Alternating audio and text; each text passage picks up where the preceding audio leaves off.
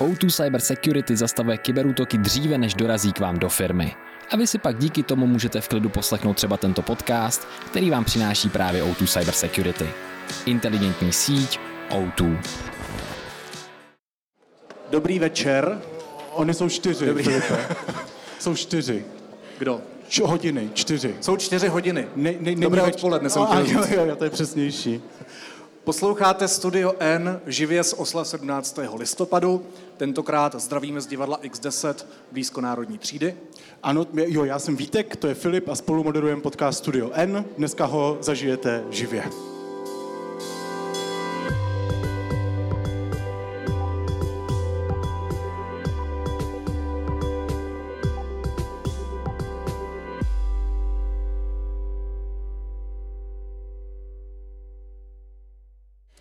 Když jsme v roce 2004 vstoupili do Evropské unie, tak to tehdejší prezident Václav Klaus označil za úplně běžný normální den, zatímco přítomný tehdejší premiér Vladimír Špidla to označil za den, který je mimořádný, který je historický.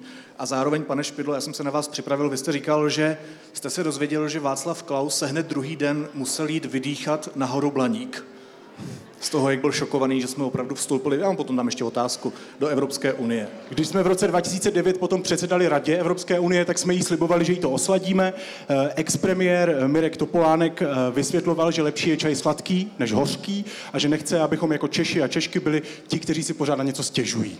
No a když jsme předsedali po druhé, to se asi pamatujete, protože to bylo loni, tak tím naším motem předsednickým bylo Evropa jako úkol a z Česka vlastně poprvé velmi nahlas zazněl úplně jiný hlas a to byl hlas, který vyzýval Evropu k přijetí zodpovědnosti, rozhodnému jednání a odkazoval na naše společné svědomí.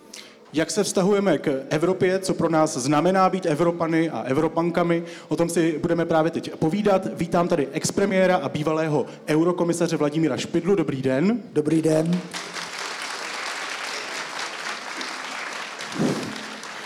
Taky vítám redaktorku a moderátorku Jolanu Humpálovou z webu Voxpot. Ahoj. Ahoj, dobrý den.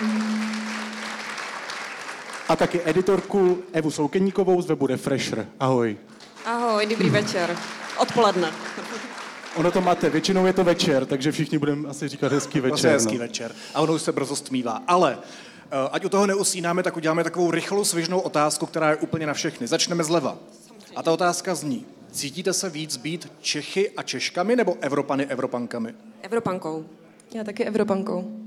Já bych řekl, že se těžko můžu rozhodnout, ale ta evropská složka je základní. Hm, říká bývalý český premiér. Mimochodem, europoslanec za ODS eh, Jan Zahradil řekl, že kdo ve sčítání lidu napsal, že má evropskou národnost, takže to je směšné a že to je výraz intelektuálního snobismu. To znamená, že tady s náma sedí tři snobové. Hrdí snobové Hrdí a snobky. snobové. Může to tak být? Těžko říct, národnost eh, se je eh, volba, těch národností je mnoho, co byly uvedeny do, eh, do sčítání lidu, takže myslím si, že to spíš znamená, jak se člověk cítí. Já udělám rychlou anketu. Mě by zajímalo, jestli se vy víc cítíte Čechy, Češkami nebo Evropany, Evropankami. Můžete prosím zvednout ruku vy, kteří byste si vybrali, že jste více Čechy, Češkami než Evropany, Evropankami. Teď prosím. Ruce nahoře. OK, a vypadá to, že teda, když teďka se zeptáme na Evropany, Evropanky, tak to bude Tak asi co? víc rukou? Drtivá většina rukou. sálu. Máme tady vzorek. strašně moc Evropanů a Evropanek, OK. Co to znamená, ti lidé, kteří se přihlásili, co to znamená být Evropanem, Evropankou? Co to je? Já si myslím, že to je sdílení určitý historie, sdílení nějakých hodnot, ať už um, těch, co bychom byli rádi, kdyby reálně existovaly, nebo těch, co reálně prožíváme. A je to taky sdílení uh, geopolitický nějaký situace, ve které se nacházíme a taky je to takový společný, taková společná práce na tom, co nás ještě čeká. Takže to je i nějaká odpovědnost. Evo.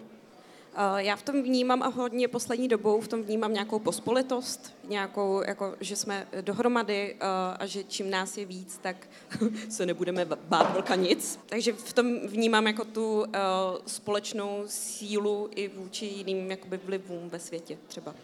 Pospolitost, sdílené hodnoty, to, že všichni sídlíme na jednom kontinentu a sdílíme tu geopolitickou, společenskou, politickou situaci. Co vy byste přidal, pane expremiére? Už bych toho nepřidával moc, jenom to, že to je příležitost eh, podílet se na určité politickém díle, protože Unie je ze všeho nejvíc nic eh, ne spontánně vzniklá struktura, nejbrž lidské dílo a každé lidské dílo je nedokonalé, takže je práce dost na tom ho rozvíjet a zdokonalovat. Hmm. Hezky řečeno. E, vlastně všichni jste buď potvrdili nebo řekli, že jsou to nějaké sdílené hodnoty. E, přes 3,5 tisíce lidí e, se v posledním sčítáním lidu přihlásilo čistě k té evropské, pak tam jsou různé kombinace, ale čistě k evropské národnosti a ti nejspíš teda taky mají pocit, že sdílí nějaké hodnoty. Mě zajímají, jaké to jsou hodnoty. Jaké na tomhle kontinentu podle vás sdílíme hodnoty? Pane expremiére.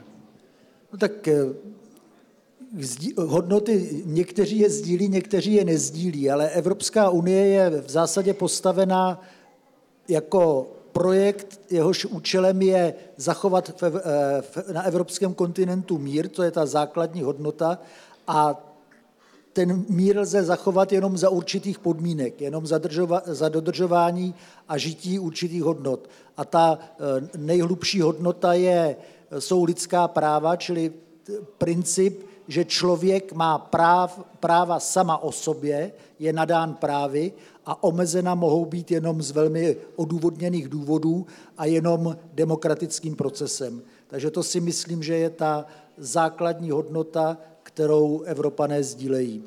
Někteří. Řekl bych, že víc než půlka.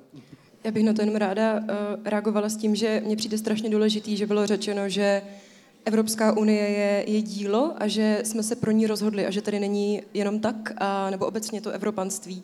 A že je to ně, něco, na čem musíme pořád pracovat, že uh, my se o tom určitě budeme ještě bavit, ale že to prostě můžeme brát jako uh, něco samozřejmého, do čeho jsme se narodili a že teda jako fajn, tady v tom žijeme, ale ono to samozřejmě vůbec není a není to ani nějak, nějak staré politické dílo, takže uh, se pořád vyvíjí a mně přijde strašně fajn u toho být a podílet se na tom. Hmm. A jako ty, všichni a t- se na tom podílí. Promiň, promiň Jolano, a ty hodnoty? Jaký, ty, ty jsi dokonce zmínila. Jaký hodnoty? Já myslím, že to pan expremiér řekl, že to, je, to jsou lidská práva, demokracie a myslím, že obě dvě tyhle hodnoty uh, jsou něco, na co, co se právě za samozřejmé bere velmi rychle a velmi často a zapomíná se na to, že je to něco, co musíme mít pořád na zřeteli aby nám to třeba neproklouzlo z rukou. To i k dnešku se, se vlastně vstáhla v nějakém ohledu, díky.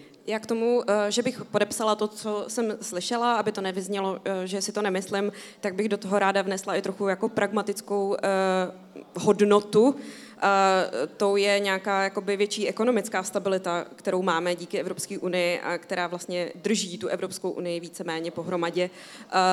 Díky ní máme nějakou životní úroveň a tak dále, což na to, že se občas se na to u těch hodnot zapomíná. Pro mě taky nejsou samozřejmě, že bych viděla dolarovejma tady bankovkama v očích, to ne, ale... E, eurama ale, myslíš? Eurama, myslíš, pardon, proč jsem to řekla. Já nevím.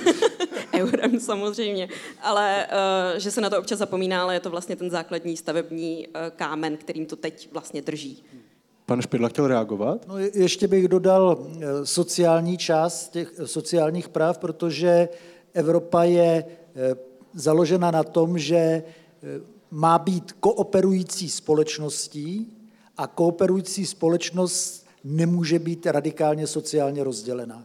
Čili Evropa je na rozdíl od jiných eh, světů nadaná eh, univerzálními systémy sociální ochrany, jako je třeba zdravotnictví, důchodový systém, a to nás opravdu liší. A dalším důležitou hodnotou je svoboda asociace, čili právo se združovat a v rámci združování sledovat nějaké cíle, což je třeba zřetelně vidět, když se podíváte na to, jaká je svoboda odborů, v Evropě a jaká je svoboda odborů v jiných částech světa.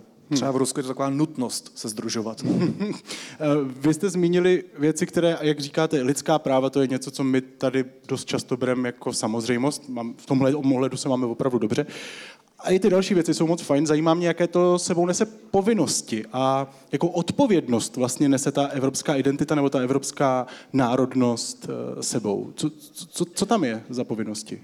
Já jsem se trošičku zasekla uh, u té Eh, u toho začátku té otázky, když si říkal, že vlastně lidská práva, a samozřejmě v porovnání s různými zeměmi naše lidská práva jsou na skvělé úrovni, ale to absolutně vůbec neznamená, že jsme jako na konci té cesty. No a vidíme ne. to u spousty zemí v Evropské unii, které jsou v rámci Evropské unie, tím se podepisují uh, jakoby pod nějaké hodnoty a ty moc nedodržují. Ať už vidíme prostě potratový zákon v Polsku, který se snad bude nějakým způsobem teda měnit v budoucnosti, snad blízké. Uh, vidíme to ale i i u nás a u práv samozřejmě LGBT plus komunity, uh, pardon, lidí, nerada říkám komunita, uh, Vidíme to třeba na, i, i ve Francii, v velmi vyspělé země, zemi, kde je zase absolutně uh, nadstandardní číslo, takzvaný femicid za rok, tedy jako vražd žen, protože jsou ženy většinou kvůli jako domácímu násilí a tak, takže je tam spoustu těch jakoby příběhů, na kterých ještě jako musíme strašně pracovat. Hmm. Takže uh, bych to ráda jenom zdůraznila. Ty jsi říkala, to je hrozně zajímavé, že to je cesta, která ještě není u konce. Není to tak, že to je cesta, která nikdy nebude u konce, protože podívej se, do Spojených států nebyly mnohých práv. A co se děje teď? Teď zase ubývají ta práva. Samozřejmě, samozřejmě vždycky jako jdeme, kráčíme někam, kde jako není vlastně cíl, protože to bychom byli v nějaký utopii, která jako není a ani asi nechceme, ale samozřejmě hmm. pořád kráčíme dál. Já budu, eh, díky vlastně za tu poznámku, znejme svá privilegia, velmi, velmi hodnotný, zároveň budu to dělat, že, budu dělat, že jsme odpověděla na moji otázku eh, o Můžeme to tak dělat, ano. Jo, dobře, super. Jolano, jaké povinnosti uh, plynou z toho evropanství jako takového? Myslím si, že bychom neměli zapomenout na to, že máme právo volit a je to možná skoro až povinnost a pravidelně evropské volby do Evropského parlamentu a jako do, no, do evropských institucí jsou takové pozapomenuté a můžeme se pak možná, říct proč. Možná jako, zapomenuté. Spíš. A nebo zapomenuté, tak jako, jak, jak se na to asi kdo kouká. Ale uh, myslím si, že právě naše povinnost je se na tom aktivně podílet, aspoň tím, že budeme volit jednou za pár let. A to si myslím, že je ten základ. No a potom tak každý uh, může mít nějaký, může, může nějak přiložit ruku k dílu a, a přispět svojí troškou do mlína. Ježiš, já tady úplně festival floskulí tohle. To 17. listopad bývá často. Jo, to je pravda, no. Uh, promiň, já jsem tady gestikuloval, mě to mě se stává, když mě něco napadne, tak já začnu gestikulovat. Blbý je, že já mám dojem, že teď mě odplynula někam ta myšlenka a teď mě zase už je zpátky. Pane Špidlo, já chci navázat na to, co říkala Jolana, že vlastně skoro nikoho ne, nezajímají evropské volby. Nemůžete za to taky trochu vy? No, nevím, jestli já osobně, ale v každém případě eh, evropské volby jsou vždycky se prosakují přes eh, národní úroveň a ta národní úroveň samozřejmě obecně dlouhou, eh, dlouhou, dlouhou dobu velmi silně filtruje informace o Evropské unii jako takové, o jejím významu, o tom, co se rozhodlo. To znamená, že vlastně Unie je přes ten filtr národní v jakési mlze a těžko, těžko uchopitelná. Což je mimochodem daný i tím, že ona je složitá, jo? protože my jsme zvyklí uvažovat v čistě, v, v, bych řekl, na národní úrovni v politologických klasických eh, pojmech. No a eh, Unie eh, má některé znaky státu, ale není stát. Že? Evropský parlament má mnoho znaků parlamentu, ale v zásadě to není parlament. Evropská rada není druhá komora. Evropské komisa, předseda Evropské komise není předsedou vlády a Evropská komise není vládou, protože nemá exekutivní pravomoc, nýbrž pouze eh, má právo iniciativy, čili Unie jako taková je, eh, se vymyká našemu běžnému chování. A ještě když jsem byl, nebo přemýšlení, a když jsem byl v, eh, v politice, aktivní, tak nám jeden švédský poradce říkal, uvědomte si, že vy politici jste v principu devianti, protože vy se zabýváte politikou 12 hodin denně a běžný občan se za, za, podle švédských výzkumů zabývá politikou 3 minuty denně. Jo. To znamená, není-li na národní úrovni velmi urputná snaha osvěty a, a, a, pohled, a snahy ukázat co vlastně Unie je, no tak pochopitelně je lidem vzdálená a je-li vzdálená, no tak se příliš neaktivizuje. No a co ta vaše osobní odpovědnost? Moje odpovědnost, myslím si, je, spočívá v tom, že jsem samozřejmě byl eh, politikem na národní úrovni, ale hlavně, když bych hledal nějakou, nějakou eh, odpovědnost, kterou bych víc mohl vztáhnout na sebe, tak je to odpovědnost, která spočívá v tom, že v okamžiku, kdy jsme vstoupili do Unie, tak jsem měl pocit jakoby dokončení určitého díla a neuvědomil jsem si dostatečně zřetelně, že od tohoto okamžiku to vyžaduje velké úsilí pro to, aby Unie byla jaksi českým lidem zvnitřněná. Hmm. Když jsme u té sebereflexe, tak um, jsme jako Češi schopni a hlavně ochotni, ochotni nést tu zodpovědnost za naše členství v Evropské unii, protože o nás se často říká v Bruselu, že jsme euroskeptici, pořád tam ještě doznívá, doznívají ta slova Václava Klauze, říká se o nás, když jsem byl v Bruselu, tak jsem to slyšel často, že jsme uh, takový, ty, takový ten národ, který dělá problémy ještě s tou celou tou V4 a tak dál, tak uh, jsme ochotni nést zodpovědnost za to, že jsme členy Evropské unie. Co my dáváme Evropské unii? Chceme vůbec něco dávat Evropské unii? Tak my jsme schopni dát Evropské unii to, že nejsme žádná zavostalá země a že tady je nějak 10 milionů hlav a že, se, že máme určitou kapacitu naprosto ve všech důležitých prvcích, které jsou součástí evropské, evropské společnosti. Takže Evropě samozřejmě máme co nabídnout. Hmm. Ale když bych se ještě trošku vrátil k Václavu Klauzovi jakožto typickém reprezentantovi,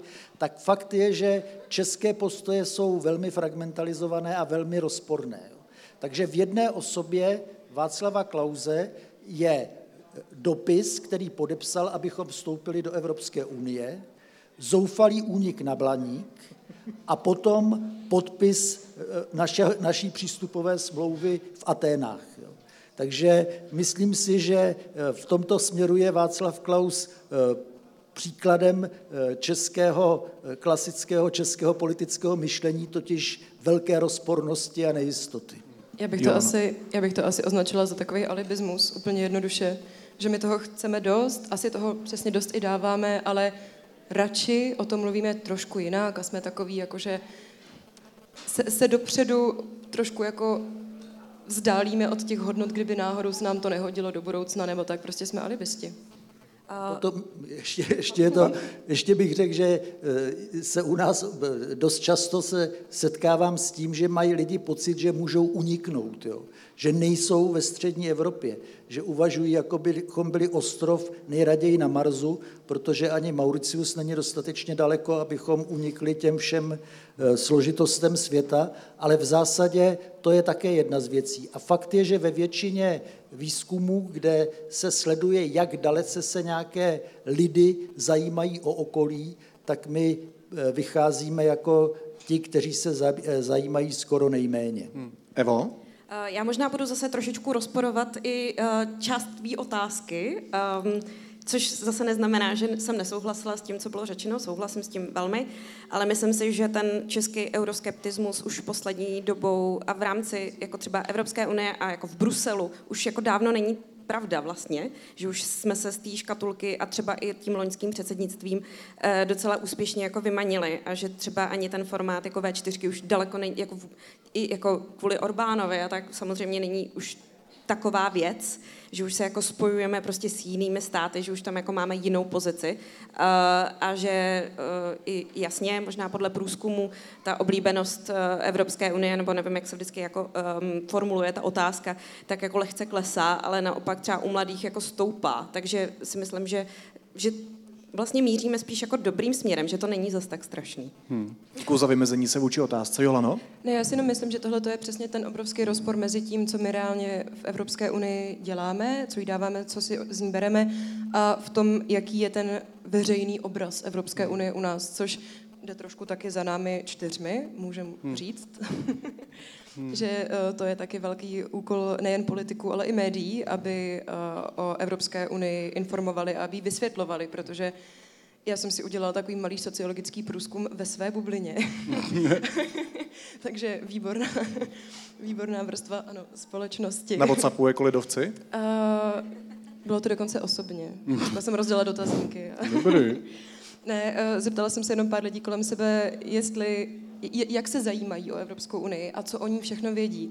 A oni nejdřív byli jako jo, zajímám se a pak jim došlo, že vlastně vůbec netuší, jak funguje. Že pokud to nejsou přesně lidi z médií nebo lidi, co se věnují politologii nebo studenti politologie a takhle, tak vlastně nemají úplně tak moc ponětí, co to vlastně znamená. Hmm. Takže... To, to mám takhle já s celým životem. Uh, on... Že mám dojem a pak ne. Promiň. Ne, v pohodě. Ono, ono se víc kliká na pomozánkové máslo a na podobné legrace. Je to tak? Rozumím je to ti, tak? ale věřím, A že... na křečky. Teď chtěla přece Evropská unie, to psal i dnes, že chtějí zakázat Jo, křečky. Jsem viděl někde jako screenshot, ale jako na stran- Nonsense. No, výborně. Eh, Já když jsem přemýšlel o Evropské eh, unii, eh, možná bych se klidně trošku otáhl od Česka, podíval se na Evropu jako takovou, tak si říkám, že to evropanství by mohlo být jakýmsi lékem na nacionalistické tendence států. Ale nevím, jestli to tak je. Jestli to naopak ta třeba eh, ta integrace další nepodporuje takový ten pocit o nás bez nás. Jako vlastně nevím, jakou roli tady v tomhle tom poli ta Evropská unie hraje, Jolano. Já se tomu občas věnuju ve svých textech. Já vím. Nedávno jsem byla ve Švédsku a dost uh, jsem se tomu věnovala a došla jsem k tomu, že je to mnohem složitější cítit se jako Evropanka a, a, a vnímat to svoje evropanství.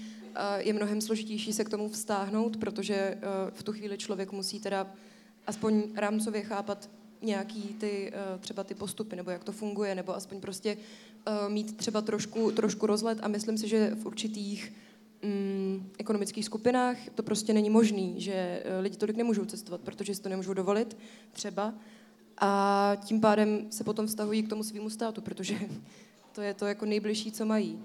A no, eh, ekonomická situace potom celkově tomu nahrává a politici krajní pravice a tak eh, toho využívají.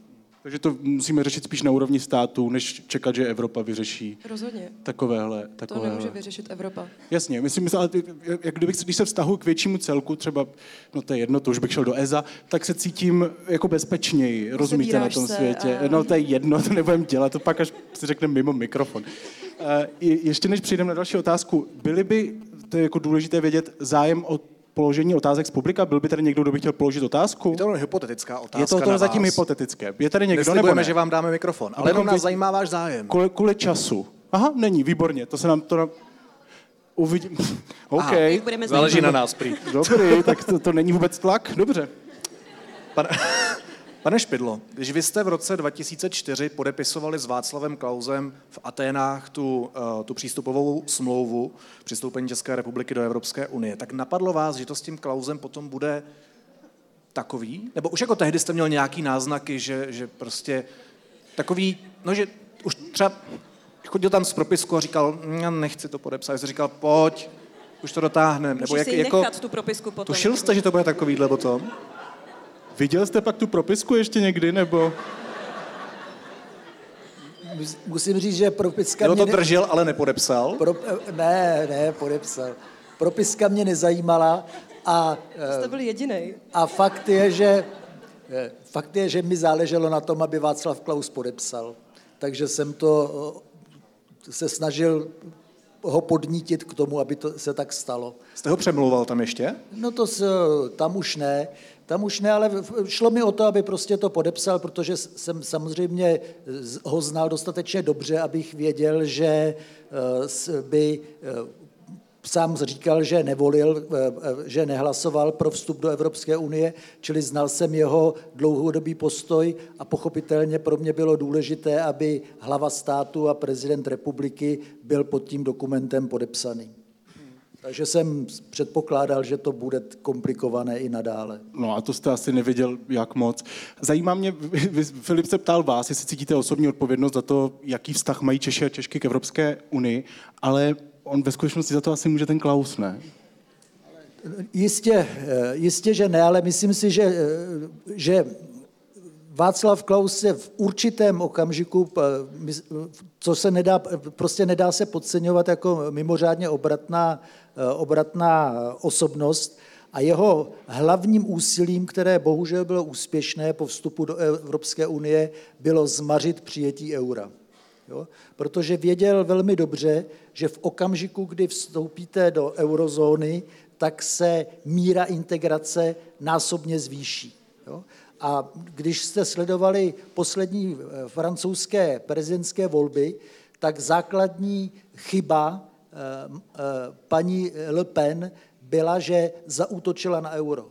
Protože francouzští střádalové si v ten okamžik byli jisti, že jakmile se bude dělat nějaká měnová reforma a Francie vystoupí z eura, takže spláčou nad výdělkem.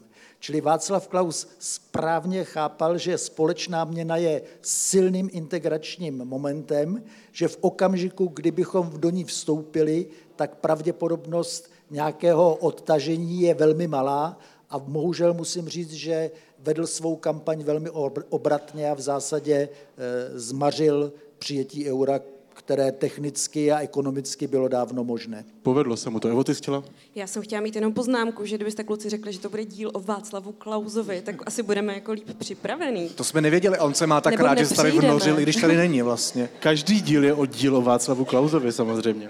To studio N Václava Klauze. Ale když jsme u vás, tak, pane Špidlo, vy, jste, uh, vy tu zkušenost máte teda z toho roku 2004, kde jste, jak jste říkal, už nepřemlouval Václava Klauze, ale vy jste Jolano Evo podobně mladý jako já. Kde je vaše první vzpomínka na Evropskou unii, než jste se, pot, než jste se potom k ní dostali i profesně v té novinářské práci? Pamatujete si, kde, kde vás tak jako, kde to poprvé začalo? Eva si to pamatuje.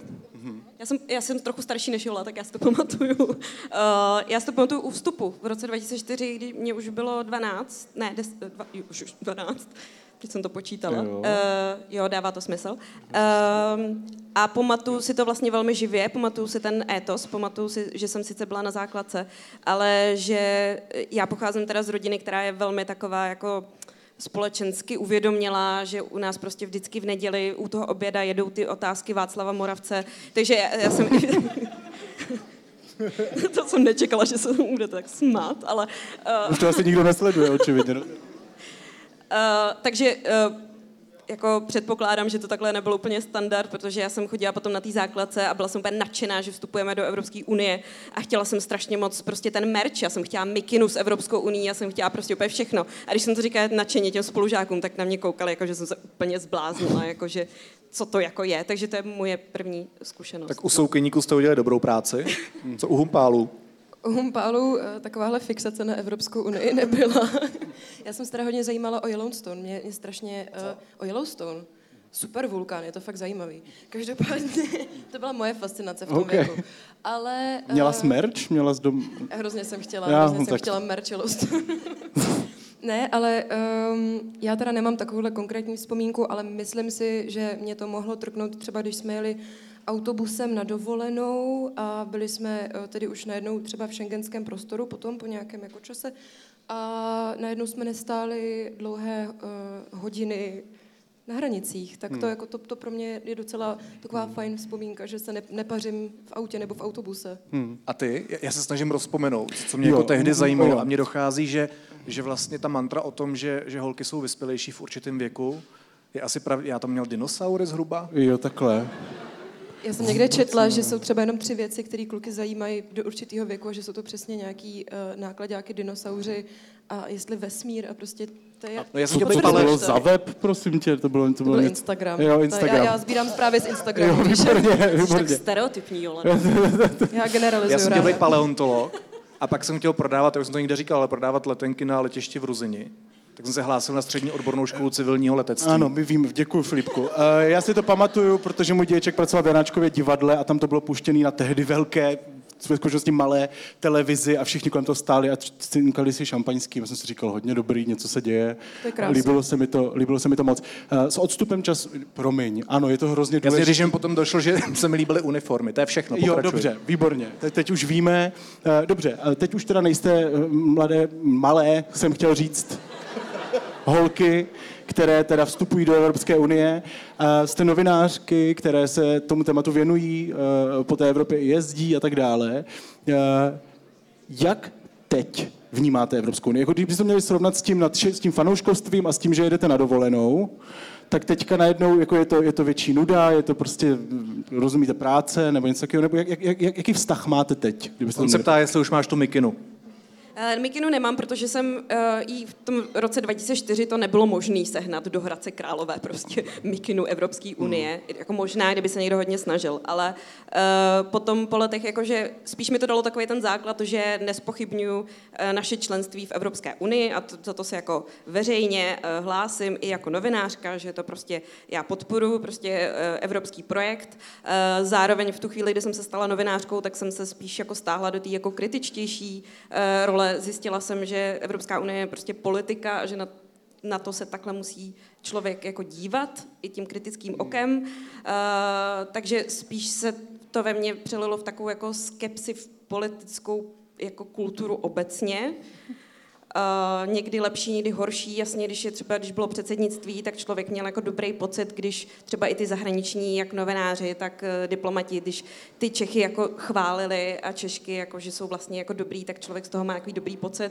Ale spíš je to teď jako čistě profesionální pohled na věc a, a snaha o nějaký pragmatismus.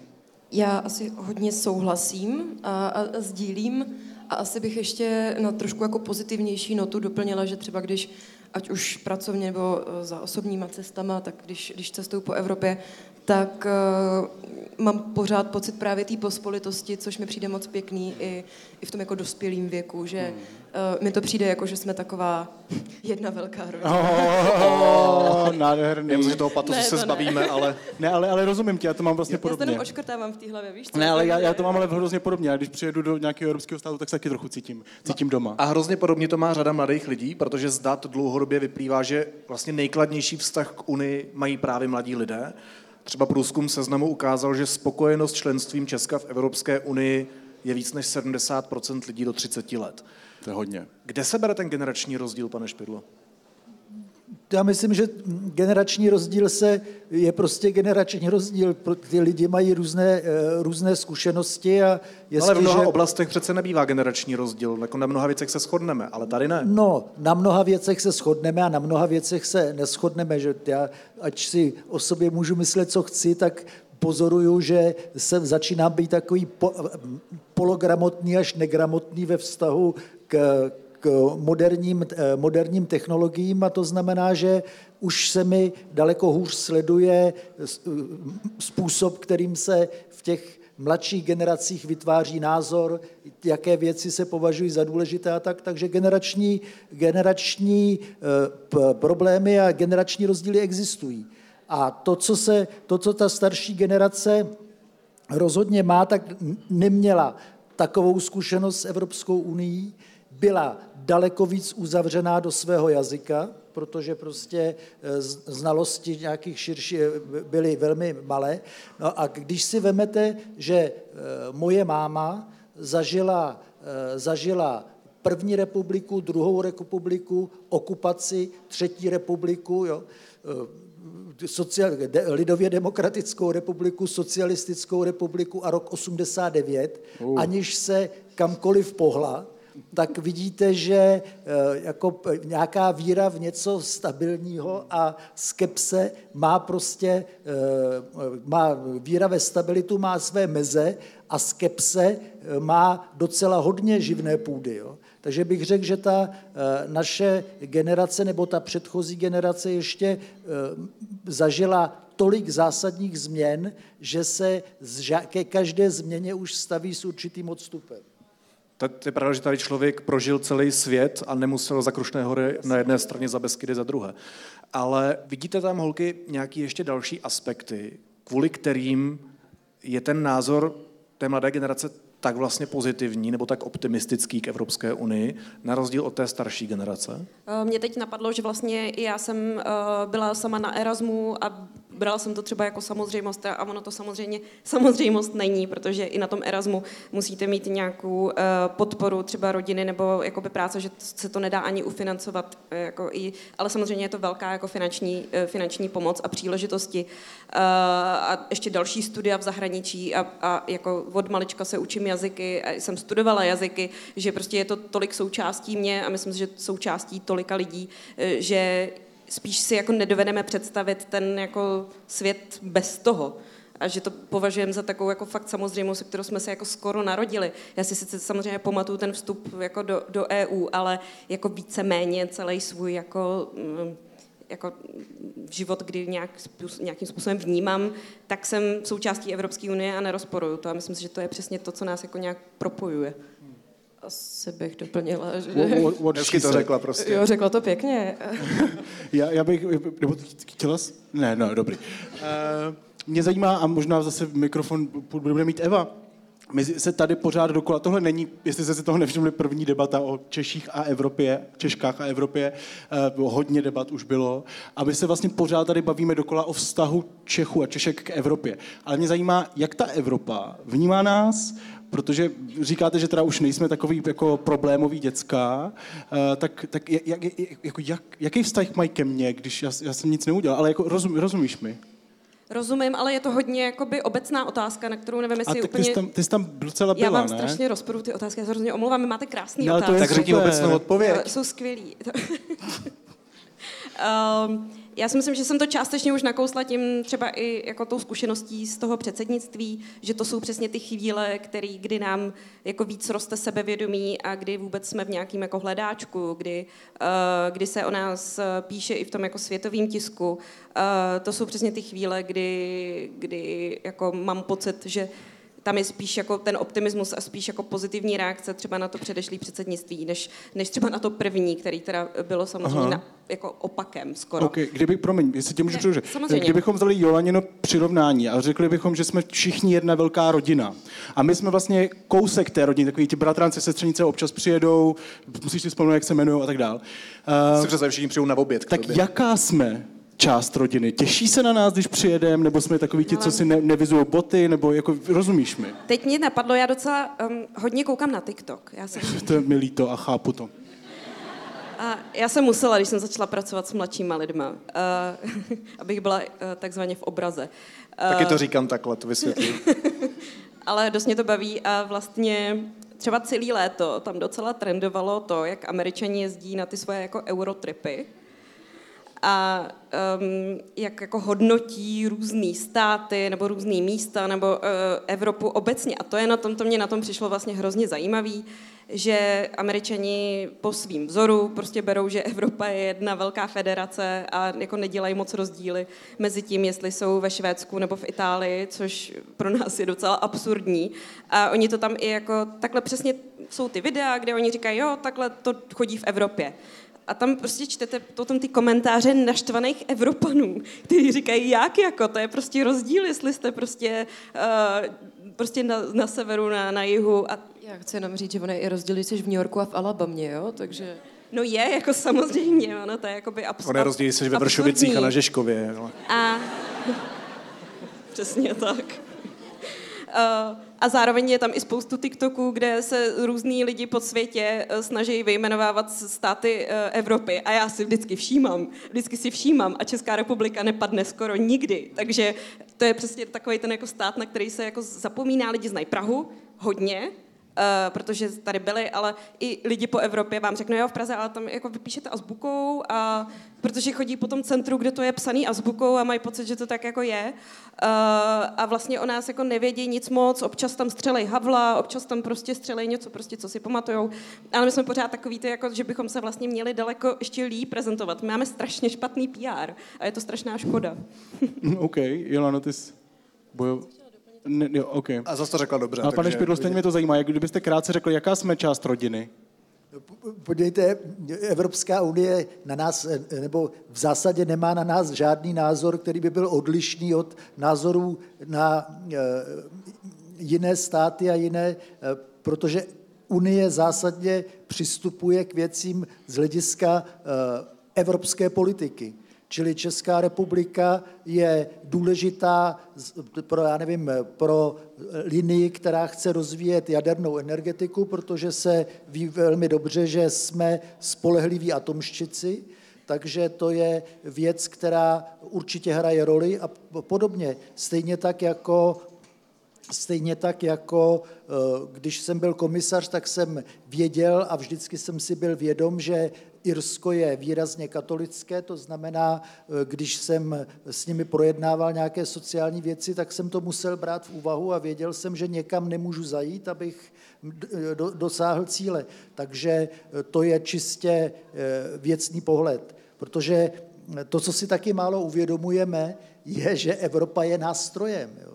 Když se pro nás, protože když se podíváte na ty základní a velké otázky, tak mi řekněte, kterou z nich lze vyřešit na národní úrovni. V podstatě žádná. Žádnou. Jo. Ty, ty skutečně velký. Čili záleží na tom, aby Unie fungovala a v takovém případě to znamená, jak už jsem řekl, přistupovat k ní jako k lidskému dílu, jako k politické konstrukci a nahlížet prostě na její akce politickým pohledem. Pane Špidlo, vy mluvíte až, možná až moc věcně, jak na plénu. Já bych potřeboval vědět, když jdete na tu chodbu, co slyšíte v zákulisí, co se o nás říká v tom Bruselu? Ne, neslyšíte opravdu žádný zvláštní, arrogantní nebo nearrogantní poznámky. Já jenom si pamatuju, tak pozitivní. Že... Má na nás někdo aspoň nějaký názor? Ale eh, děláme věci složitější, než by museli být. Jolano? Jenom, že jsme došli k tomu, že na nás vlastně nikdo nemá moc žádný názor, tak to dost o nás něco vypovídá, že jo? No. Um. Ale na, na Portugalce taky nemá nikdo nějaký zvláštní názor. Ale Portugalci názor. mají oceán.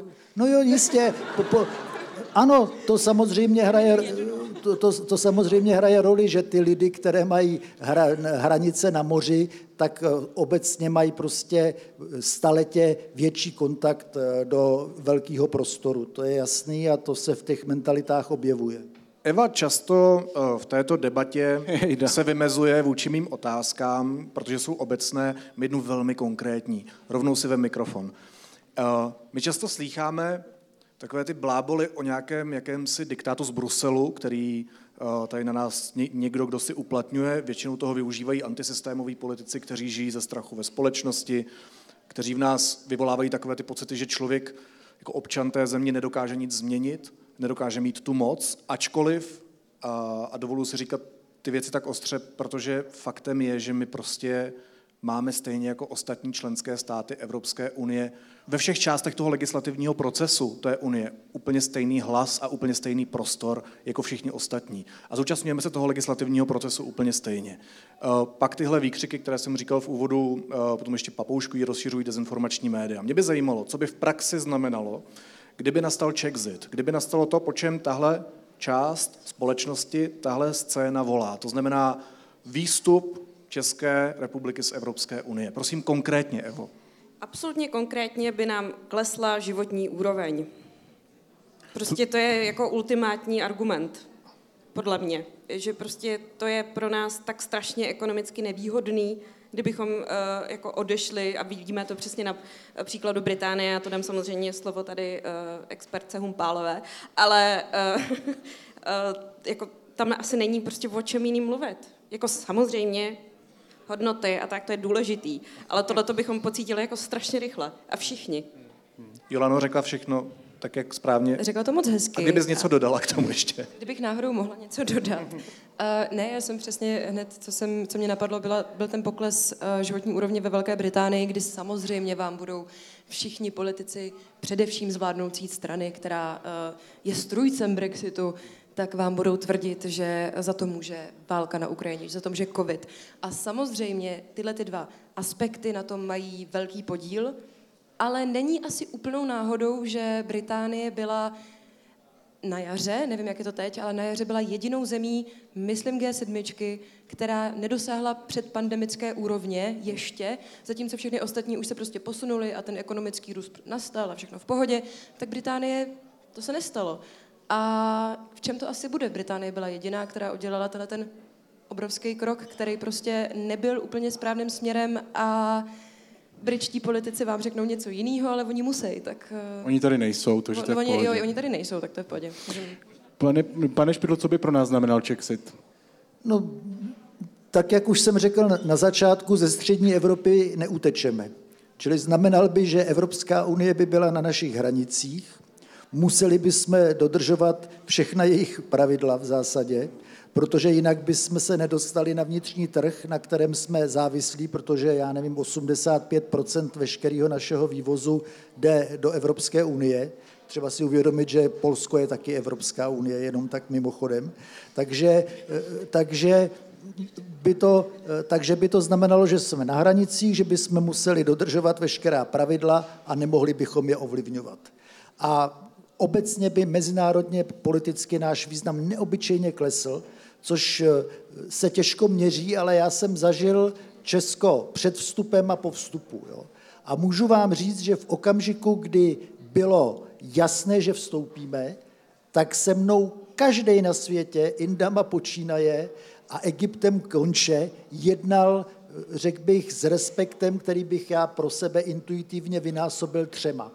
Takže prostě bychom zase spadli někam eh, neznámo kam. Hmm. No, ještě, kdybyste mohl stručně, mě napadá, pro hodně z nás asi je docela strašidelná představa odchod z Evropské unie, ale vy jste tam s náma, vy jste byl ten, kdo to udělal, kdo s náma do té Evropské unie vstoupil. To je, kdyby, kdybychom opravdu vystoupili z Evropské unie, tak to, to je, kdyby nám smazali všechny podcasty, rozumíš? Jako prostě všechno jde do háje. Tak jak, jaký, jako pro vás to musí být i osobní, všechny ty výkřiky uh, Tomia Okamury a, a, a jemu podobných, ne? Nebo jakože ale samozřejmě, že ano, protože to je, prostě ten eh, základ je, že v zásadě se dá říct, že Evropa je do značné míry naše vlast a my, jsme, my se od ní nemůžeme odtrhnout, protože jsme na určitém místě světa, máme, píšeme latinkou, jsme prostě svázáni tisíci různými vazbami a taky, když přijedete od někud jinut a překročíte hranice Unie, tak najednou máte jasně pocit, že jste doma protože víte, že když vás zadrží policajt na silnici, tak co se zhruba stane. Víte, že když musíte jít na radnici, tak víte, jaký jsou tam odbory a když si to tam přečtete, nějak to třeba přeslabikujete, tak zjistíte, tak víte, co se bude dít. Jo? Vše, když vás zašijou, víte, co se bude dít. Když se něco přihodí, tak víte, co se bude dít, že, vás, že se o vás postarají, že vás nenechají někde válet na silnici. To prostě to jsou všechno věci, které jsou, kterými jsme tak propojeni, že si to vůbec neuvědomujeme. Že ten pokus se jakoby vyčlenit je v zásadě nemožný. No. Řekněte mi to jednkrát, štve vás to? Ale tak Štvou jasně, že, na, že mě to štve, protože Dobrý. to Jsem chtěl ohromně eh, Děkuju. to sebou nese ohromný riziko. Musíme pomalu končit, tak já tady mám ještě poslední otázku, která mě z celého toho našeho povídání přijde nejdůležitější. Eh, výzkumná agentura Ipsos se loni ptala Čechů a Češek eh, na tuhle otázku. K jakému zvířeti byste přirovnali Evropskou unii? Výsledky jsou tyto. 24% si vybaví lva, z dalších zvířat zmiňují tygra nebo slona a ti, kdo vnímají Unii negativně, tak si pro něj, eh, pro, pro Evropskou unii stělesňují ve zvířeti hyeny. Jaké zvíře podle vás je Evropská unie, pane Špidlo? No mě je nejbližší slon, protože slon? je... No, Vy byste byl jeden, kdo toho vyplňoval z těch... Proto, ne, protože, je, protože má přirozenou velkou sílu a není, vnitřně, není agresivní, ani vnitřně, ani vnějšně. Ale Milano. doufám pevně, že v případě, kdyby byla pod tlakem, takže se jako slon umí docela dobře bránit. Umí dupnout. My jsme si tedy teď mimo mikrofon říkali, že si nemůžeme vzpomenout na žádné zvíře. Um, jako bez celý zříše zvířecí, ani jedno tam já není? Já mám doma kočku, tak uh, to, na to si vzpomínám, jo. Uh, Mně už to napadlo, a jak jsi řekla kočka, tak mě napadl pes, ale, ale opravdu, že, že to je takový pes, který je jako silný, zároveň má jako, zároveň je jako ochočený, je hodný, umí se chovat hezky k lidem, ale zároveň umí kousnout, když je potřeba, občas má blechy a občas zavrtí ocáskem. No. Já myslím, že by to měl být jako takový důstojný pták. Je to smečka důstojných psů. Já, já tam vidím holubici a vidím tam takovýho, no, takovýho svalnatýho psa. Končíme. OK. Děkujeme, děkujeme vám za debatu. Ex, ex-premiér a bývalý eurokomisař Vladimír Špidla a novinářky Jolana Humpálová a Eva Soukeníková. Moc vám děkujeme. Děkujeme vám, že jste dorazili a naslyšenou zítra.